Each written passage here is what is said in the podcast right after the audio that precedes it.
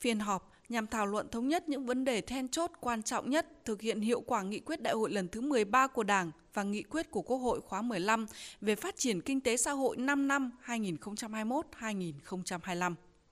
Phát biểu khai mạc, Thủ tướng Chính phủ Phạm Minh Chính nhấn mạnh, Chính phủ là cơ quan hành chính nhà nước cao nhất, thực hiện quyền hành pháp, cơ quan chấp hành của Quốc hội. Hơn 75 năm qua, dưới sự lãnh đạo của Đảng, mỗi nhiệm kỳ chính phủ đều có sứ mệnh và dấu ấn quan trọng trong việc thực thi nhiệm vụ quyền hạn của mình, đóng góp to lớn vào sự nghiệp xây dựng và bảo vệ Tổ quốc Việt Nam xã hội chủ nghĩa.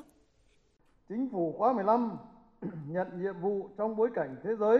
và trong nước có những thời cơ thuận lợi, thách thức và khó khăn đan xen. Đặc biệt là tình hình dịch COVID-19 với biến chủng Delta đang diễn biến hết sức phức tạp, khó lường ở trên thế giới và ở Việt Nam, đe dọa sức khỏe, tính mạng của nhân dân và ảnh hưởng nghiêm trọng tới mọi mặt kinh tế, xã hội của đất nước ta. Chính phủ cụ thể hóa bằng chương trình hành động với 409 đề án, dự án, nhiệm vụ để triển khai thực hiện nghị quyết của Đại hội Đảng và nghị quyết của Quốc hội khóa 15. Chính phủ khóa 15 họp phiên toàn thể đầu tiên cũng là phiên họp lịch sử với quyết tâm xây dựng. Chính phủ đổi mới, liêm chính, hành động,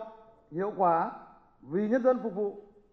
Báo cáo về nhiệm vụ giải pháp trọng tâm của chính phủ nhiệm kỳ khóa 15, triển khai thực hiện nghị quyết đại hội lần thứ 13 của Đảng và nghị quyết của Quốc hội về kế hoạch phát triển kinh tế xã hội 5 năm 2021-2025, Phó Thủ tướng Lê Minh Khái cho biết, trên tinh thần thực hiện đồng bộ hiệu quả 6 nhiệm vụ trọng tâm, 3 đột phá chiến lược và 12 nhiệm vụ giải pháp chủ yếu, theo nghị quyết Đại hội đại biểu toàn quốc lần thứ 13 của Đảng, Chính phủ xác định 6 quan điểm định hướng chỉ đạo điều hành của giai đoạn 2021-2025.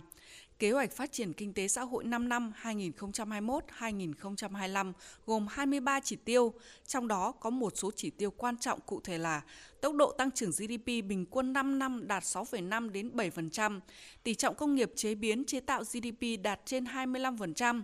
kinh tế số đạt 20% GDP. Chính phủ xác định 13 nhóm nhiệm vụ giải pháp trọng tâm, chủ yếu giai đoạn 2021-2025, gồm quyết tâm kiểm soát đẩy lùi dịch bệnh, bảo vệ sức khỏe tính mạng nhân dân là trên hết trước hết, kiên định mục tiêu vừa phòng chống dịch bệnh COVID-19, vừa phục hồi phát triển kinh tế xã hội, củng cố giữ vững ổn định kinh tế vĩ mô, bảo đảm các cân đối lớn của nền kinh tế, tạo điều kiện thuận lợi cho sản xuất kinh doanh, thúc đẩy tăng trưởng hoàn thiện đồng bộ thể chế phát triển trước hết là thể chế phát triển kinh tế thị trường định hướng xã hội chủ nghĩa, giải quyết tốt hơn quan hệ giữa nhà nước, thị trường và xã hội. Thực hiện quyết liệt hiệu quả cơ cấu lại nền kinh tế gắn với đổi mới mô hình tăng trưởng, phát triển kinh tế số, xã hội số, đẩy mạnh huy động mọi nguồn lực cho phát triển đất nước, nhất là hạ tầng kinh tế và hạ tầng văn hóa xã hội, thúc đẩy phát triển liên kết vùng, khu kinh tế và phát triển đô thị, phát triển nguồn nhân lực đáp ứng yêu cầu của cuộc cách mạng công nghiệp lần thứ tư và hội nhập quốc tế, phát triển mạnh mẽ khoa học công nghệ và đổi mới sáng tạo, phát huy giá trị văn hóa, sức mạnh con người Việt Nam và sức mạnh đại đoàn kết toàn dân tộc, thực hiện tiến bộ công bằng xã hội, nâng cao đời sống nhân dân, bảo đảm gắn kết hài hòa giữa phát triển kinh tế với văn hóa xã hội, tăng cường quản lý tài nguyên và bảo vệ môi trường, chủ động phòng chống hạn chế tác động của thiên tai, thích ứng với biến đổi khí hậu, nâng cao hiệu lực hiệu quả quản lý nhà nước và năng lực kiến tạo phát triển, siết chặt kỷ luật kỷ cương hành chính đi đôi với tạo dựng môi trường đổi mới sáng tạo, củng cố quốc phòng an ninh, nâng cao hiệu quả hoạt động đối ngoại, hội nhập quốc tế, xây dựng Đảng trong sạch vững mạnh toàn diện, huy động sức mạnh đại đoàn kết toàn dân tộc trong công cuộc xây dựng và bảo vệ Tổ quốc.